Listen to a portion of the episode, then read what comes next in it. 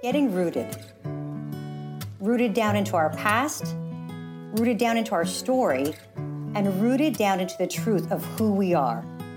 That's what allows us to know who we are, own our story, and walk purposefully into our futures. This is Get Rooted with Robin Moreno. For 25 years, journalist Maria Hinojosa has helped tell America's untold stories via her work with NPR, CNN, and on the long running show Latino USA. In 2010, Hinojosa launched her own media company, the Futuro Media Group, which produces multi platform community based journalism that gives critical voice to the voiceless. The Emmy Award winning journalist has a new memoir out called Once I Was You, in which she shares her own story of moving to the US from Mexico as a child and rising through the ranks of media as a young and tenacious Latina reporter. In our conversation, Maria talks about finding inspiration from her parents, how she's moved beyond imposter syndrome to create her own media empire, and why we as Latinxes must stand up and own all of our power. It's a beautiful conversation, and it begins right now. Now you have this amazing book, a memoir. Uh, it's your second memoir, right? Once, yeah. once I was you. Why did you decide to do this memoir? Like, why, why now, um, and why? Yeah. So, you know, writing books is not my favorite thing.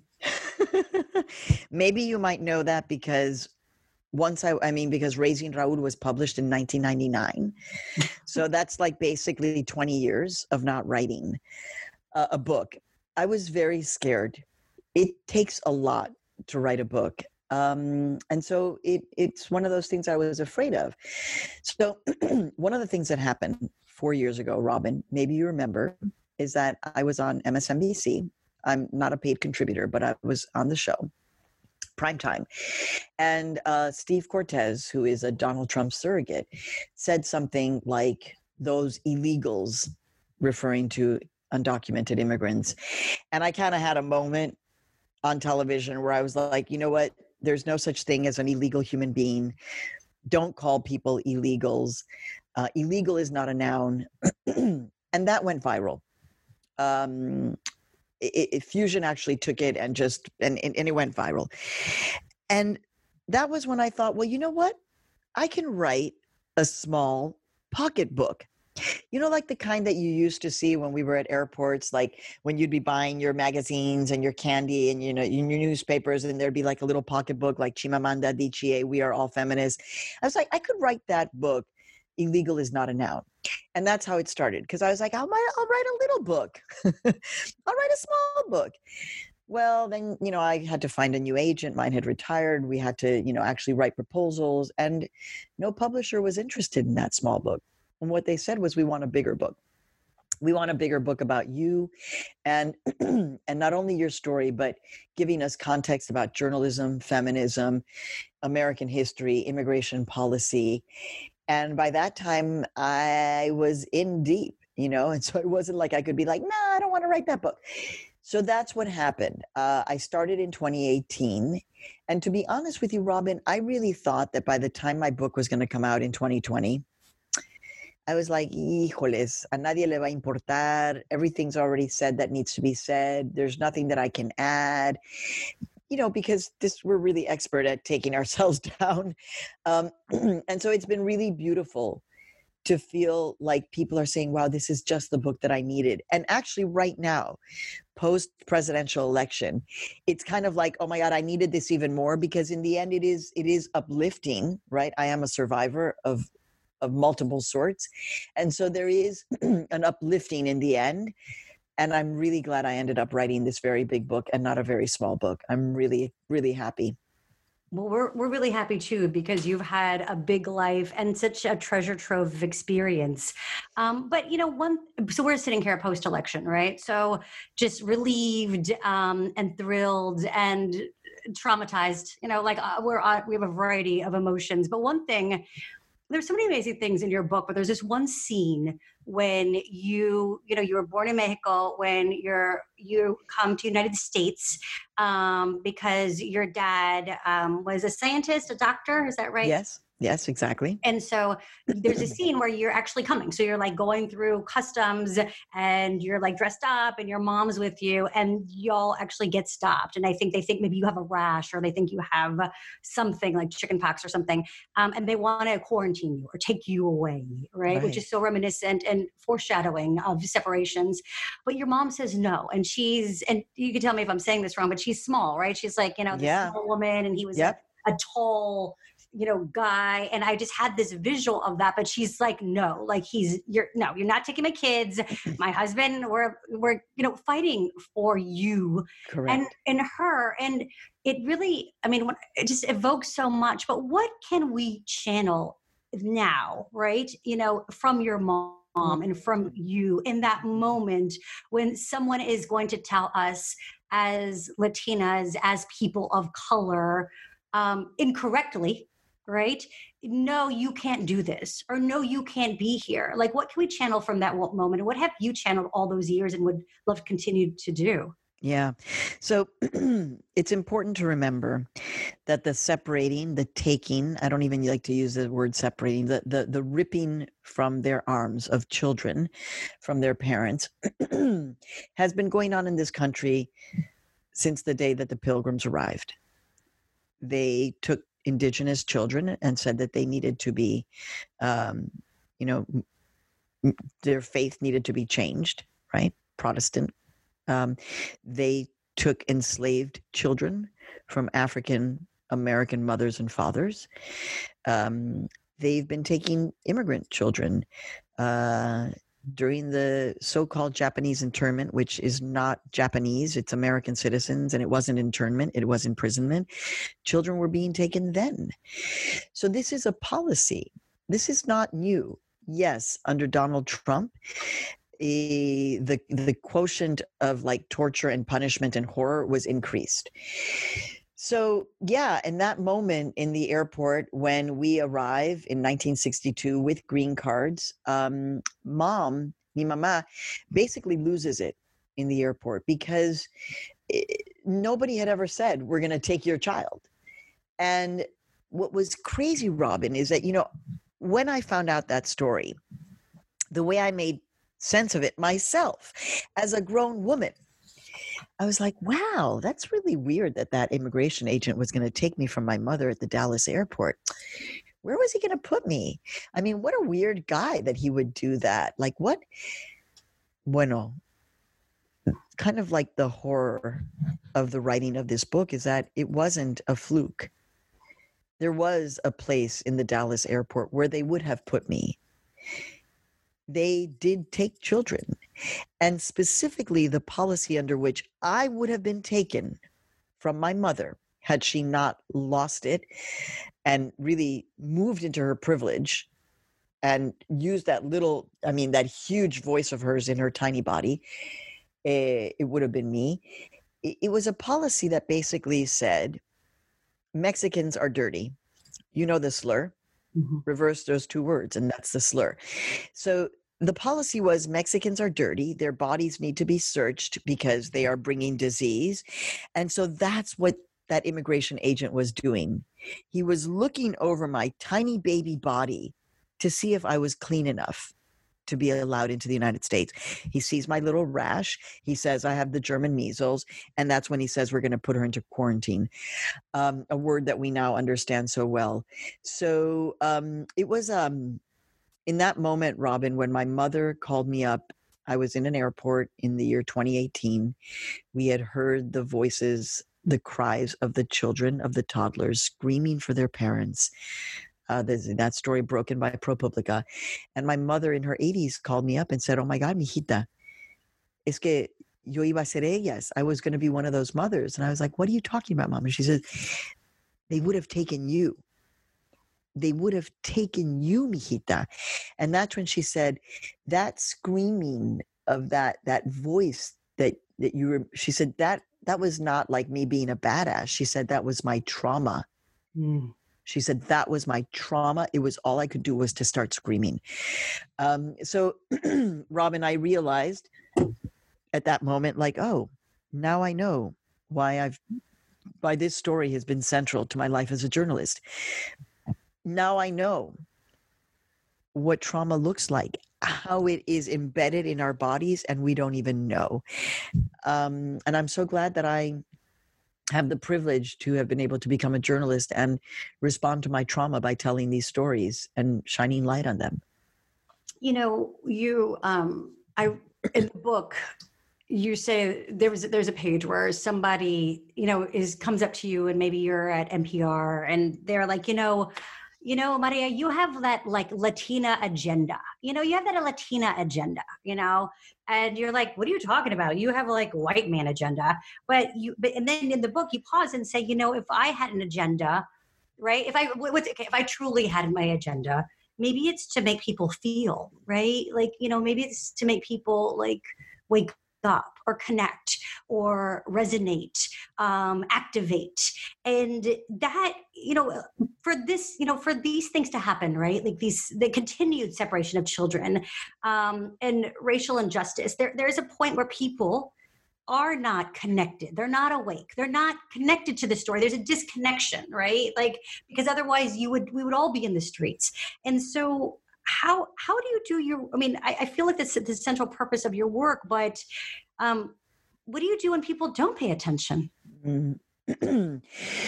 well i'll tell you something robin. Uh, i have been covering this story for over 25 years. They're paying attention. They are. It's it breaks my heart to know that it had to get to this point for people to pay attention that we had to hear those babies and children screaming for people to pay attention. As you know, because you've been following my work for a long time, I've been telling these stories for decades. And so the fact that that I was kind of screaming and saying, "Hey, well, hey, but look, did you know what the uh, detention facilities were called in the 1980s?" They were called El Corralón, the corral, mm. because our bodies were put out like cows under the hot sun. In the 1980s, that's what the detention facilities looked like. Fast forward to now, those detention facilities have perfected torture so that you're not out in the hot sun. In fact, the second you are um, intercepted, you are put into a place that our people call eh, la hielera, the ice box, the refrigerator, the opposite of being in the corral. And when you are put into a freezing room um, and given one of those aluminum so called blankets, um, you're being told that this is for your own good. And there is no mark of torture on your body when they are waking you up every hour depriving you of sleep, threatening that they will take your children away from you. Uh, that that that is that is real. That is what is happening in the United States of America today. So it is on the backs of immigrants, and and I always always um, there is the first sin was slavery um, but the original sin was genocide. So anti indigenous hatred, anti black hatred, anti immigrant hatred, anti Latino hatred, anti Asian hatred, it all builds on top of the other. And so what we have to do is create dialogue and, and awareness um, and sharing of these stories I guess what what's hard and why you hear me hesitating is because today in particular I've been listening to the voices of people who are Donald Trump supporters and just how they're seeing what's happening. It's like they're living in another world and this is where i get just like how do you how are you able to say but these are the facts Th- these things are not um, they're not negotiable they're actually facts that I think is what has me so worried because while people are listening now, the challenge that we have now is to deconstruct a narrative that has been created about us, which is not true. And now we've got to, you know, convince people that this is actually happening.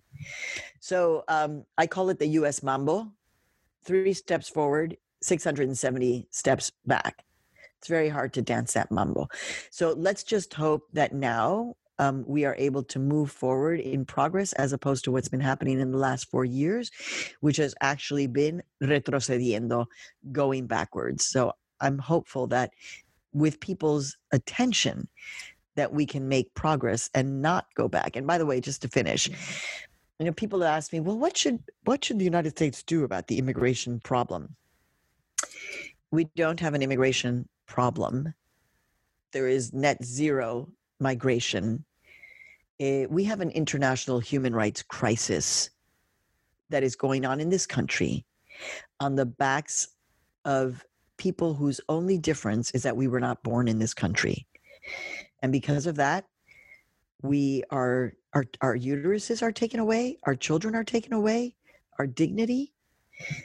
No, no no no no no. So we we have a human rights crisis and the sooner that the incoming administration acknowledges that recognizes it names it apologizes and then does everything everything to reunite families and to restart the process of refugee and asylum uh, in this country uh, we we won't we won't heal you know you tell this story i mean you're a journalist right? So your your job is to tell all of these untold stories the stories that are not being told right? Bridge the gap you know and connect that's your agenda.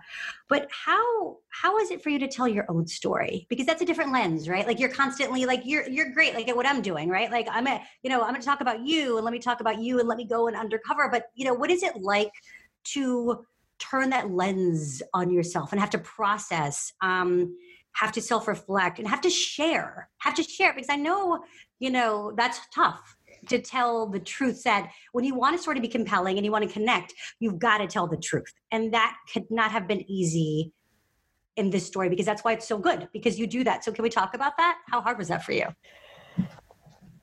You well you know i kind of loved being in a space where I was just doing one thing.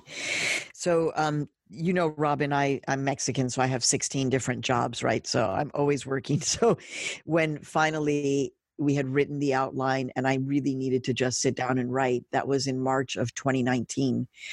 Um, it was actually really uh, liberating in many ways because I, I wanted to tell this story I, in that sense, I really didn't have an agenda, right? I, I didn't have an agenda. I was like, okay, I'm just going to be super honest.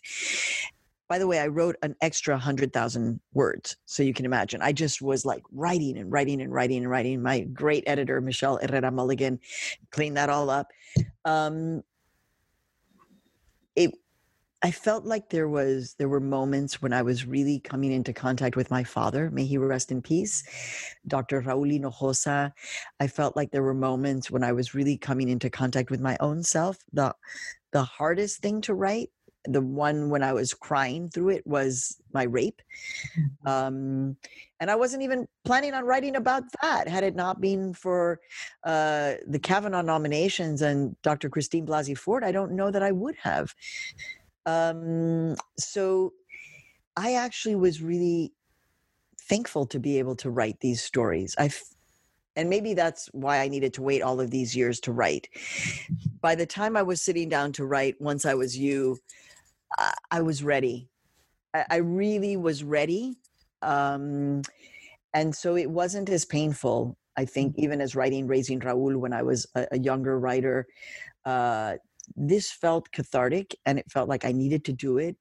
And I was clear about sharing of you said just like super like kind of ripping myself open and just saying here it is why because pues ya no tengo pena no tengo pelos en la lengua you know i mean everything that i was afraid that could happen in my life already happened yeah o sea when you you know when your best friend may she rest in peace cecilia weissman when your best friend you're holding her hand when she takes her last breath. It's like what you know what more terrible things you know surviving 9-11 etc uh, so i'm i'm okay. I it's not that i don't have fear. So when people say you're fearless about, no, it's just that I'm I'm okay with being public about this because I feel like it's a it's a way of me continuing to be of service. Well, that's that's beautiful, and I want to talk about that because I mean, is it like an age thing? Because there's a freedom, right? Because you know, in the book, you you talk about so many parts of your life, right? So when you were like a kid, and you were in high school, and you were an actress, and you moved to New York, and you were a waitress, and and it's so you could I identified so deeply as having moved to New York and been a journalist, and so hungry and being the first Latina in so many rooms, but with the overwhelming sense of like imposter syndrome, you know, because you're the only one ever, and it's so hard to walk that road when you just you're just there's not you know it's been laid for you from seven, generations past right? That's why you're there. But in many times you don't have all the you know you don't see all the people that look like you.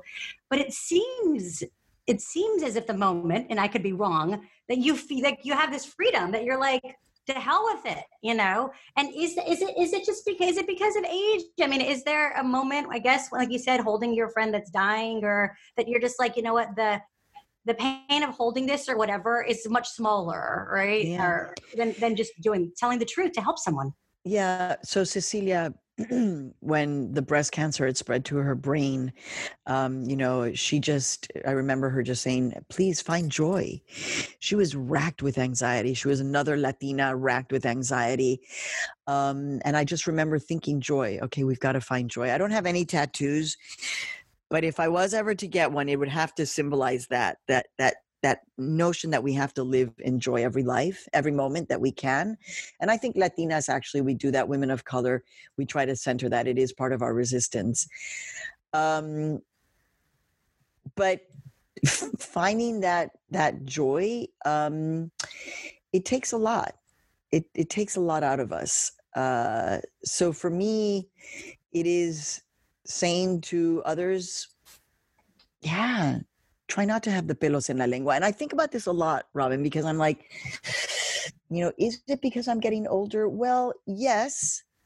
But I actually hope that younger women get this sensation and realize that our insecurities, our imposter syndrome, the guilt, it, it doesn't really help us at all. I mean, it's necessary. I'm not saying that, you know, you're going to be, because that would be like you're such a, got such a huge ego that you, you know, nothing can stop you. No, we recognize our ego and our insecurity and our humility. But I, one thing I tell my students, because, you know, I'm a professor as well, is that there isn't i know that they're they're as students they're just like but when does it when does it settle and i'm like well you know as a as a woman as a woman of color as a conscious woman mm, settle? I don't know if it ever just settles. We're we our life is always kind of pushing us forward in these ways. And i would hope that that is not so much that your life settles but that you do realize oyeme you are a survivor right? I think all of us feel like this right now. Um, i think this is a great message of those of us who have survived the last four years because many did not. Many did not. Whether it was COVID or their taking of their own lives or the depression, many did not survive. But for those of us who did, whew, we need to recognize that power that we had to survive this. And I am speaking very specifically now to Latinas. I am because Donald Trump began his campaign attacking us. And so we had to be the ones to save our lives. We had to be the ones speaking up for ourselves. We had to be the ones defending ourselves. We had to be the ones who were organizing, who were communicating, creating our solutions, finding our sisters. And the attack was clear. So I would like to take this moment to say, let's let's recognize the survivors in us right now and and take this power and build on it. Um, and i hope you don't wait this many decades in your lives to own that power. I always say, like to my students, I'm like, look, as young Latinas, you need to be, and you know this well, Robin, you are the most powerful consumers in this country. You are the shit. You like, you got it going on, especially now since these are. So, yeah, I want you walking in the room with your shoulders back and the snapping coming. Like, that's the way you're walking in the room. But you're also deeply connected to your humility you're you're deeply connected to that so that you understand that when you have to connect with another human being that you can do that too and I think we have that capacity. And I think in many ways we've learned to model that in this country by watching Black women who have survived the worst kind of horrors and yet, you know, survive and thrive and model for us. So um, that's how I want us to walk in the room, shoulders back, owning it, and at the same time, like, you know, I guess in uh, in your head, but don't be an asshole about it. or if you're gonna be, have that reaction to the right person. I'll tell you on on Saturday after the um, election was called, and I'm not you know, I'm trying to get an interview with Joe Biden and Kamala Harris, and I will ask them very tough questions. So it wasn't like I'm like, whoa, Joe Biden. You know, that's not how I operate. But I was screaming while my daughter was driving in Connecticut um, happiness about democracy. And a guy in a pickup truck saw, uh, he saw me and he gave me the finger and he yelled at me and he said, fuck you. And I, I just responded back, I love you, and I love you. I don't know where that came from, but that was my response. It's a lot to ask, I know, because there is a lot of anger, but he didn't have a comeback to that. that is beautiful and probably beyond most of us. But it, you know, you have a deep spirituality. And so I know you talked about in Raising Raul and you talked about it a little bit, um, or maybe a lot in Once I Was You. And you talk about, you know, praying to Yemaya and putting your hands in water. Um, can you talk about that? Because it's, you know, the podcast is called Getting Rooted, right? And we talk about, you know, we'll talk about, you know, your ancestors, but also it's rooted down into the truth of who you are. And I think spirituality really does ground us. And so what are your spiritual practices? What, what grounds you? What allows you to respond when someone says, fuck you with an, I love you? um, so I was raised Catholic, but my dad was a scientist, so he never went to church. So I was a little bit like, mm. um, I, I, had to come to terms with um, the contradictions in the Catholic Church as a Mexican woman. So while I felt deeply spiritual and you know saw my grandmother praying all the time, um, you know my God was not represented by the Pope as for example for my abuelita may she rest in peace. But i was fascinated by the virgin of guadalupe who was brown skinned and the story of the virgin of guadalupe. So in my spiritual quest the truth is is that you know i'm looking over here because columbia university barnard college is right up the road there and that's where i actually had a moment where i was like i'm no longer catholic. And I was terrified. I, you know, I, I was reading all this philosophy and history, and I just I had to have a moment where I was like, I can't say I can't I can't live in this contradiction and the hypocrisy because you know my family was preaching love, Catholic love, but then being racist and homophobic and anti-black and anti-indigenous. And so when I had that moment, um, I went to the little chapel on the campus and I was like, okay, muchas gracias, Jesucristo, pero I, I see you as a historical character. Ciao. Catholicism and I walked out and I was like, oh my God, you know, something's going to strike down again. Oh my God, am I okay? Oh my God, I made it through one day. Nothing happened. You know, oh my God, I'm going to be okay. You know, and then I was, I was kind of like, all right, so what do I do with this now? This ancestral feeling like you know now i had you know a, an awareness of indigenous cosmology i was really thinking about this i was in new york being exposed to santeria and the yoruba tradition which touched me very closely and so basically long and short is I don't have one spiritual practice. I'm not a member of any organized religion. I meditate every day religiously, the pun intended. Um, right now, my meditation looks like just music, actually. Before I was doing uh, guided meditations, now I'm doing a lot of mantras and music. And that I'll stay in that meditative state for the first hour that I'm up. You know, first just calm, and then even while I'm making my coffee, doing the whole thing, I've got the meditative state going on. Um, and even though I'm not initiated into the Yoruba religion, I identify deeply with its ancestral worship and and being rooted in nature um, and the orishas. Um, but also very deeply tied to my indigenous expression of uh, spirituality and my Mexican indigenous roots. And so, you know, I have an altar You've seen it on my Instagram. I, I, I put it out there. Some people are like, I'll never show my altar. And I'm like, no, I actually want people to see my altar because I want them to know that they can do this too. I mean, I, I don't have like a degree in altars. you know, you can make one. Um, and I focus a lot on gratitude that is you know something that it takes a long time by the way. I remember when sandy who's in the book my african american godmother sister best friend would say you know focus on gratitude. And i'd be like yo i say thank you all the time. Like come on now. Like i got stuff to do. I'm busy. I got you know like eh. mm, it takes us a minute to really understand the gratitude like and kind of moving that. And believe me, I really was not that person who was like, yes, gratitude, meditation. So it takes a while. And I really do hope that this does not take decades for other women and people to get to. Um, we we in fact can help heal ourselves and the meditation and the grounding and the nature. I work out every day, Robin, um, in the park. That's why I'm looking out that way because I can see the park, Morningside Park, right here and um, I may be with my boxing gloves. I may be with my boxing gloves on, but the sky is above me. You know, massive trees are grounding me.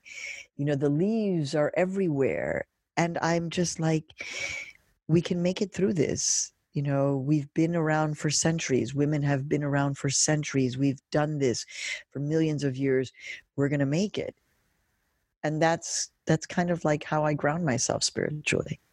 That's beautiful, and I feel like it encompasses all of of the things. Um, I was studying Aztec cosmology, and there was this idea that um, I read they had like four paths to rootedness. Because um, the idea, like the the world view, is that the world was slippery slick, right? So in the Nahua world, they have word they had this idea, and their antidote was an uh, was this path to rootedness, and they did it through embodiment, emotional balance, community, and nature. Um, and that's literally what you just said, you know. And I think those are the, the most natural things, right? Is like moving your body. I love seeing you. Um, on Instagram with your boxing gloves and I've seen you in person and can we just see your guns because your your arms are like nobody else's. Like what is up with that girl? Like i i love the physicality of it because it's like you embody strength. Like you are like you're little but you're strong and you're mighty and you're like physically mighty. Like i did that on purpose raman i did it on purpose because in 2015 when everybody was dying around me my father my cousin maritere cecilia so many people and i was feeling really weak I was feeling really beaten down.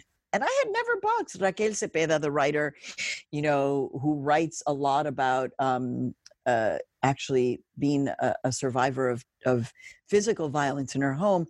And she was a boxer. And I'd be like, oye, me Raquel, you know, such violence, you know.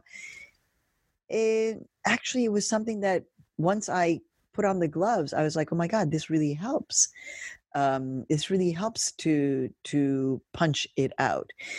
So um, I I actually was like, you know what? I'm never gonna get into a street fight. I hope, but I need to feel like like if I had to, I could try and kick your ass. it was something that because I had been working out for years, you know, and I just did different things. And there was this feeling of just like, you need to feel strong and um and so now it's become like a drug Uh, by the way, I've never seen a boxing match. I mean, the last boxing match that I saw was Muhammad Ali and Joe Frazier. That was like 1970. So I don't even know when it was. Like, I have not, I don't watch boxing. I don't like to see people get hit.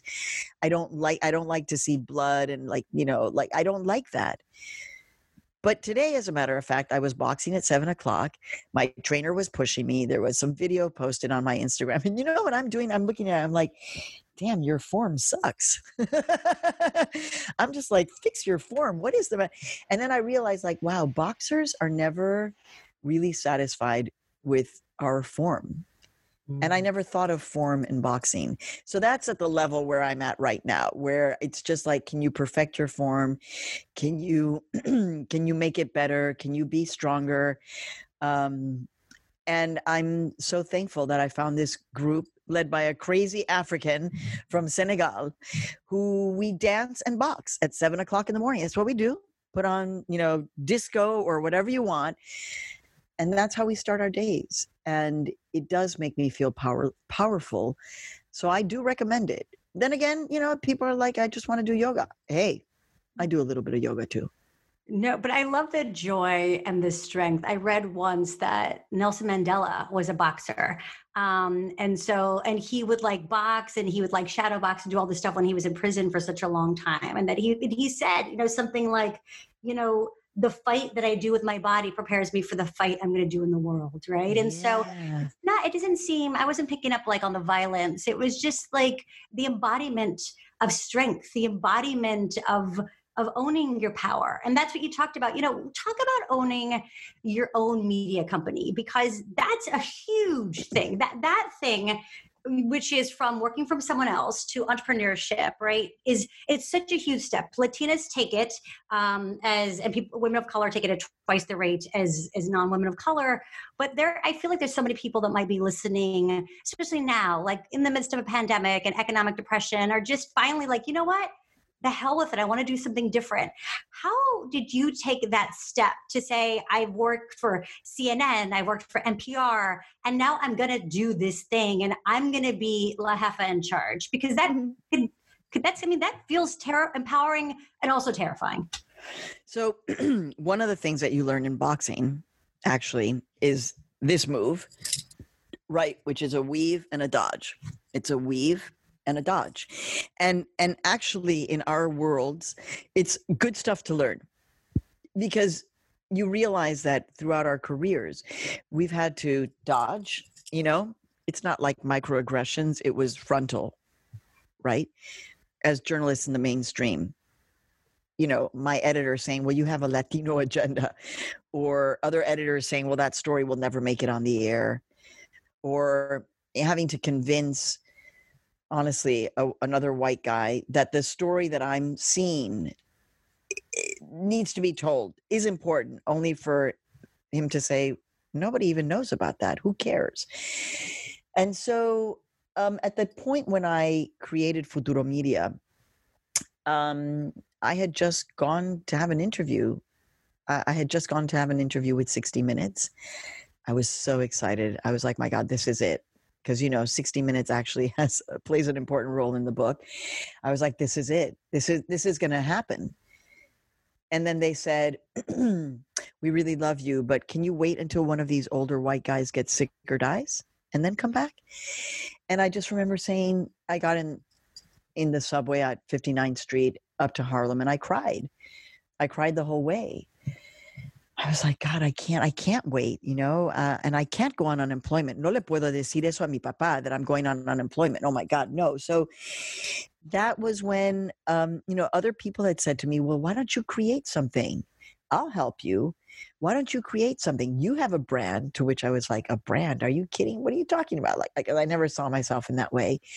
And then by then, this is the beauty and this is the clincher. By then, I had left NPR, I had left CNN. I was now at a small shop within PBS, and I learned how to raise money. Mm. I learned how to ask for money, which, as you know, for us is really hard. But I learned. And that's how I was able to create Futuro because I knew I had an idea. I was motivated by Hollywood actresses who had created their own production companies. So I was like, well, I'm not an actress, but I'm a journalist. Maybe this is what I can do, do it on my own. And I, I don't want people to think like I just single single handedly like sat at my desk and like oh poof created. No, no, I had people who were helping me you know, who helped me to write the papers to launch a company, help me envision that because that's not my strength. My strength is not managing people, my strength is in the creative. So I had to realize, like, okay, you don't do it all. Actually, people who run things don't do it all. They mm-hmm. have a lot of people, you know this, Robin, you have a lot of people around you who are working with you on a goal and a vision. You know, it was really funny, Robin, because when I had to read the audio version of the book, I had to go into the studio. Right now, I'm at home because we're in quarantine. We're not going into the office. But for there, I had to go into the studio to record. and um, I'm reading the book. It was it was hard. It was a challenge. but when I got towards the end to the point where I created Futuro, it was really funny, Robin, because I'm reading the book and I'm like, go, Maria. I'm like reading my own writing. I'm like, yeah, you do it. You go create your own company. You, yes, you establish it. You, and I'm like, you're rooting for yourself. It's your own. But I really was like happy. I was happy that I was able to figure out a path. I mean, it was either that or I was going to go work for somebody else again. And I just really, I was just kind of done with that. And so it is a great moment in the book where, um, you know, you just feel like, oh my God, there's there's another light at the end of the tunnel, and she's going to do it. And we've done it. And we're 10 years old. Futuro Media is 10 years old we are expanding now. This might be one of our best years in terms of the, which is a terrible thing to say in a pandemic, but in terms of the company, we've really been able to kind of settle, grow. People are interested in the thick. You know, our politics podcast took off in this election year. Latino USA, uh, new distributor, increasing audience. We've been around for over 25 years and our audience is popping and growing. What is that about? Um, I launched my own unit within Futuro, which is called the Futuro Unidad Hinojosa, the FU, F U H. um, I'm launching an investigative unit. We've got multiple projects. So a lot is happening. I actually just posted to people, you know, keep your eye on Futuro Media's website because jobs are going to start coming up because we're actually growing. So it's um it's it's a great moment right now, Robin. Pero óyeme, terrifying, scared all the time. All the time. It was another Latina, Nina Vaca, actually, who is a triathlete and, you know, super CEO, uh, you know, whose father was killed um, in LA when she was working at their travel agency. Um, that, that actually happened. Um, and Nina told me, she said, you know what? How do you, how do you do it? You never stop breathing. And I was like, yo, Nina, seriously? like that that's like that's the advice? She's like yeah. Just never stop breathing. And i had just learned how to scuba dive. I had just gone on my first and only scuba diving trip. And that was what the teacher said okay whatever you do don't stop breathing. And you're like yeah but i'm a human being. Of course i'm going to breathe. In and they're like yes. But when people scuba dive they forget to breathe. They get so anxious that they hold their breath and you could die. And so that is we have to breathe through it everything is hard. It's all scary. But we know Latinas, we got this. Latinas, women of color, women in general, we are pretty unstoppable. Well, yes, and you're unstoppable completely. And I love, I love Nina. She runs the fastest growing uh, I think female business in America, not even Latina, right? Like like crazy, like something completely badass. But you know, when you talked about launching this company, what I heard was that you had to go out and raise money, and that you just I don't know that like you felt that you could, and also like a delegation because I think all those things are so important, right? It's a belief that you can even when you probably can't or who knows right? This entitlement that some people come with and we don't if we don't grow up with generational wealth and things like that it's hard to see yourself in that space. But it's also this idea of delegation right? This collaboration which i think is very indigenous. This is the way that we, we lead right in community and saying you know what girl I can't do all the things, but you can help me do these things, and then I'll help you do these things. So, how can we just talk about your leadership style and what it's like to lead something? Because, you know, the patriarchy leads in a certain way. I was a leader. I am a leader, but I when I was running Latina, um, and it's always it's always interesting when you step into that role because you kind of sometimes mimic patriarchal things around you and then sometimes you do you honor your intuitive gifts your collaborative gifts your divine feminine gifts, your idea that being a Latina is a superpower. So, what is unique to your leadership style, and how do you lead at Futuro that is really markedly different from anything that you saw at NPR, CNN, or any of the places that you uh, you really cut your teeth at? So, I mean, one of the ways that I do it is that I believe in the people around me. Um, and and I actually realized that this happened when other women as I was a young journalist, saw me as a professional and as an equal. And I remember that was really important for me because I'd be like, like when I was at CBS News, and I'd be like, but I don't know what I'm doing. And they would talk to me like I knew exactly what I was doing. But you got to do this, and I want you to. And I'm like, wow, they really think I know what I'm doing as a professional journalist. And of course, then I did know what I was doing. So in my shop, I look at people, I'm like, oh, you can do that. And they're like, but I've never done. I'm like, yeah, yeah, you got it. And I just believe in them. I believe that they have the capacity to do this. I'm thinking about people who I hired at the very beginning. It's hard, you know, you know, to put together a staff to, and um, and there were many many women who I would hire, and they were like, "But I, I've never done this before." I'm like, "I know, neither have I, but we're gonna figure it out, and we're gonna figure it out together." So I think that's one of my leadership styles, which is like, "You got this." Um, in that sense, you have to once I throw it to you, you got to be like, "Okay, I got this." Right? Mm-hmm. That is important because I will I will just say, "Okay, let's do this," and then I'm expecting you to just be like, "Okay, yeah, if I have any questions, we'll figure this out. So, in that sense, very much seeing us as equal. Um, our company is led by now by Erika Dilday. She's an African American woman from Harlem via Mississippi. Um, she has an MBA and a master's in journalism. She's like our unicorns. That's exactly what we needed. And we're based here in Harlem. Our company it's not that we focus on diversity because it's like that is who we are like it is an essential part of who we are cultural competency being super representational being thoughtful about how we hire so that we are as representational as we can be in our small company um, you know, I, I talk a lot back when we had our office space, which was adorable. I love it and I miss it. Um, I tried to create a sense of family. La verdad, la verdad. You know, I, I would do that. Like I'd be, you know, bringing food. Then my staff would complain, like, stop feeding us. You know, we don't want junk food. So then it's like, okay, I have to bring them good food. You know, I, eh, you know, a, eh, eh, park party celebrations, all of these things that you actually have to work at in creating a sense of teamwork in a company. So that's very important to me.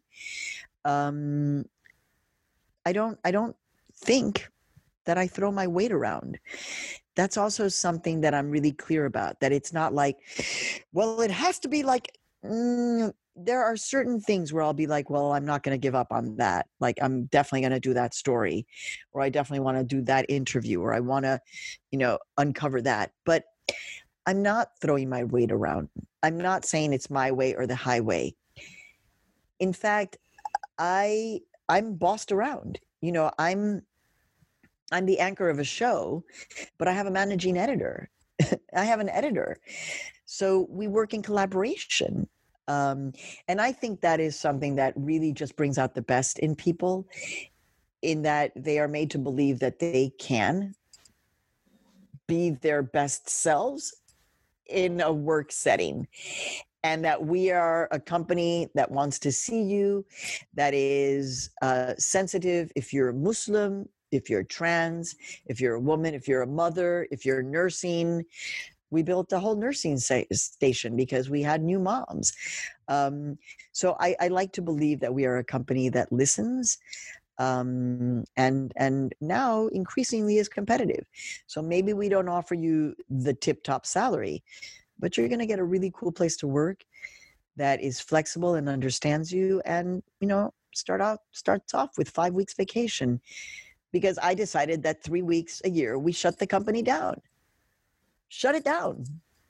shut it down and i was like oh i can do this because i run this place so that's how you can create leadership and and give to your coworkers because they're giving so much to us that, well, that's beautiful. That's it. Everyone's going to be applying. I want five weeks and also get to work alongside a visionary like you is really a very singular experience. So you, I mean, you've had I mean, you've you know you won Emmys and all kinds of things, but you know, I don't know. Is there some? Is there a bucket list thing, like some crazy thing that you want to do that you haven't done yet? Because you've done so much.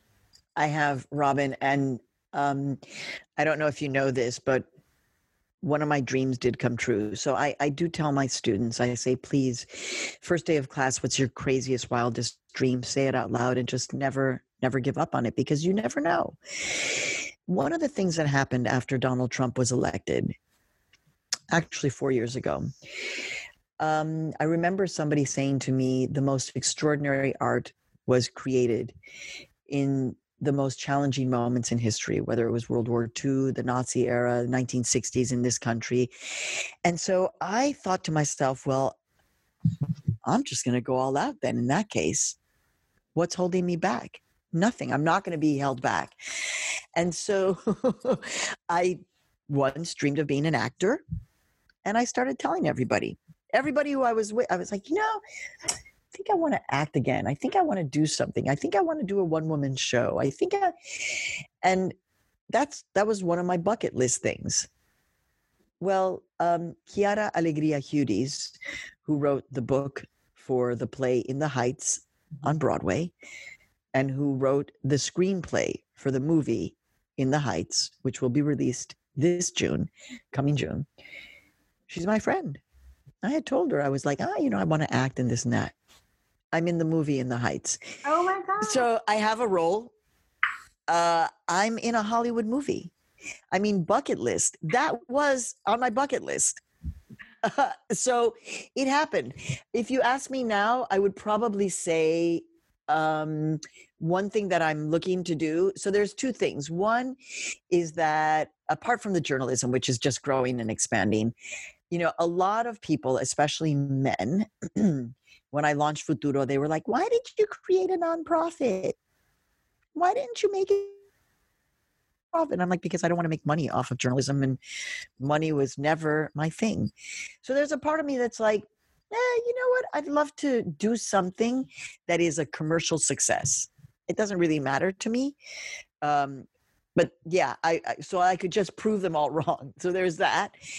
Um, and I do th- believe that the work that we're doing right now, eventually I will be executive producing, producing something, making something very big um, in the dramatic field. So, not journalism.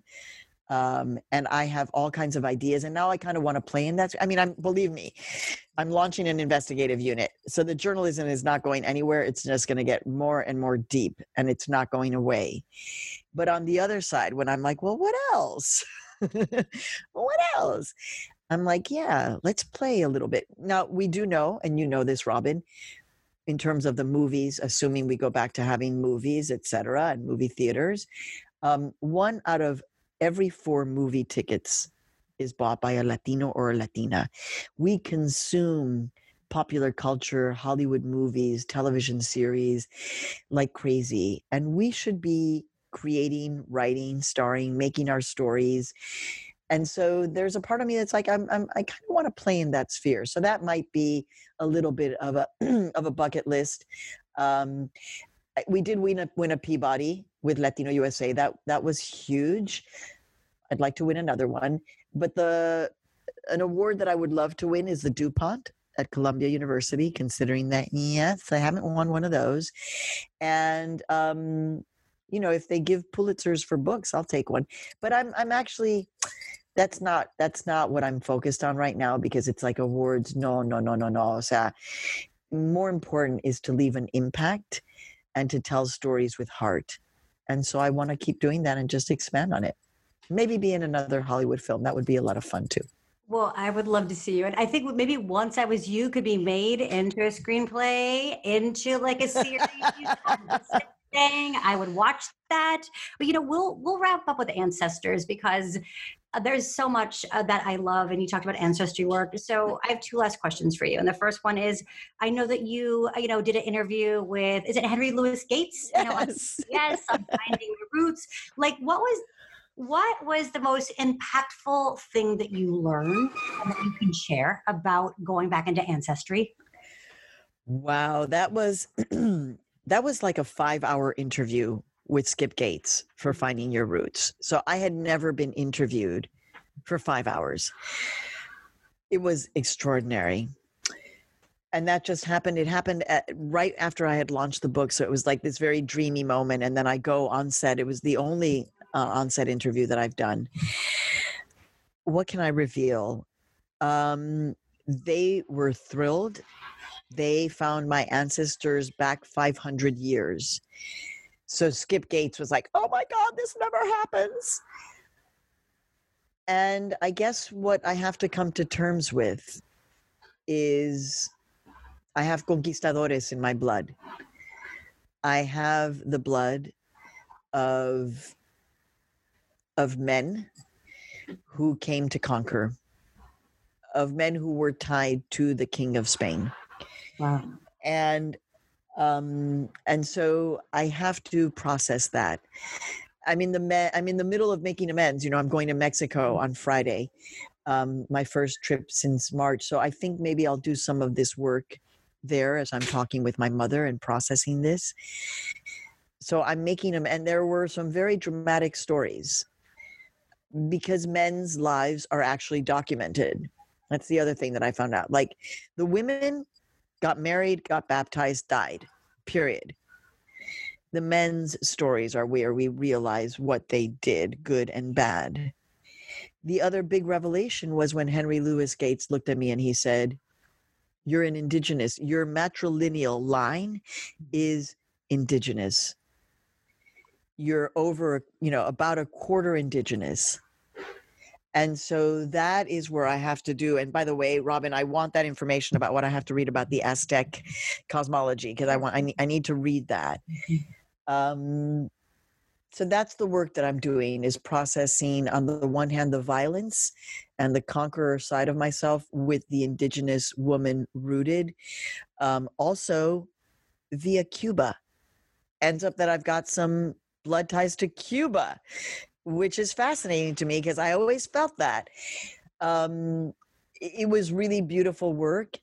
It's just that I honestly, since that interview up until now, I haven't had a moment to really sit down and pause and consider what that all meant. So I'm hoping that I do that when I'm in Mexico with my family and we're we're talking about what this all means because they gave us massive family tree, like massive poster. That's for real. No, but that's so beautiful because we are. I mean, as as Latinx, you know, we're colonized people, right? And so we have the colonized and the colonizer, right? So we have these, and I, you know, I went on an ancestral journey that was so important. And I think that if mo- more Latinx people did, they might find more resilience, more confidence, yes. more hope, and more understanding. I think with other uh, acceptance of who they are. I, that's my my idea. So I think that ancestry work is so important for all of us. But the last question, and it's a bummer. I don't want it to be the last question because I talk to you for five hours, but I won't keep you uh, uh, for five hours. Is as you know, as an ancestor, I know you have children and you know, when you think about you being, you know, like a good ancestor, what do you hope that they say about you when you're on someone's altar? Right. So you're on my like, oh, it's like Mama Maria. Like, what do you hope that they say about you? Um, that I never gave up. That I that I understood the privilege that I had and that I therefore understood my responsibility, that I tried to be humble, that I tried to give voice to people who felt invisible, um, that I worked on myself to be a better person, to be a better mom. Look, I did therapy this weekend with my therapist and my son because we're still working stuff out. The week before, I was doing therapy with my daughter. So I, I take this work of like being a better person really seriously. Um, so I would hope that that would be like she she kept on trying to do better, to be a better person, to give more, to wrangle her ego so it didn't take over. Um, and that she never forgot her ancestors. And so Maria hopes to never be forgotten either. Maria, you will never be forgotten. You have done so much for so many, just so many, just like our community, but beyond. Um, and you are a gift that keeps giving. So thank you. We love you. We're inspired by you. We're learning from you, and we support you in all the ways. So anything, whatever we can do for you. But buy Maria's book. Once I was you. That's all you need to do right now. We need to make it a bestseller. Just five thousand copies. Okay, let's do it. Yeah. Let's do it. We need to activate everyone. Okay, buy Once I Was You. Where wherever all books are sold, should they just go to? Yeah, wherever their favorite place. Make sure it's a place that gets counted by the New York Times, so that those books are counted. And you know what, Robin? If anybody gets the book, it's hard right now because I would have been doing something public. We would have been, there would have been a line of people. I could have hugged them, signed. Mm. So if you can't do that, then just get in touch with me. I'm very accessible on social media and tell me, you know, where to send a signed little sticker. I'll sign it, I'll dedicate it, I'll put it in the mail. I'm doing this myself, so it'll take me a while, but I will be happy to do that for people who get the book it's a little gift that I can give to you and the gift that you're giving to me by buying my book. So thank you. All right. Well, thank you so much, comadre. And that was it. Thank you all so much for listening to Get Rooted with Robin and Maria. And we will see you soon. Ciao. Bye. Thank you so much for listening. Be sure and follow us on social media and subscribe everywhere that podcasts are played. Until next time, my friends, stay rooted.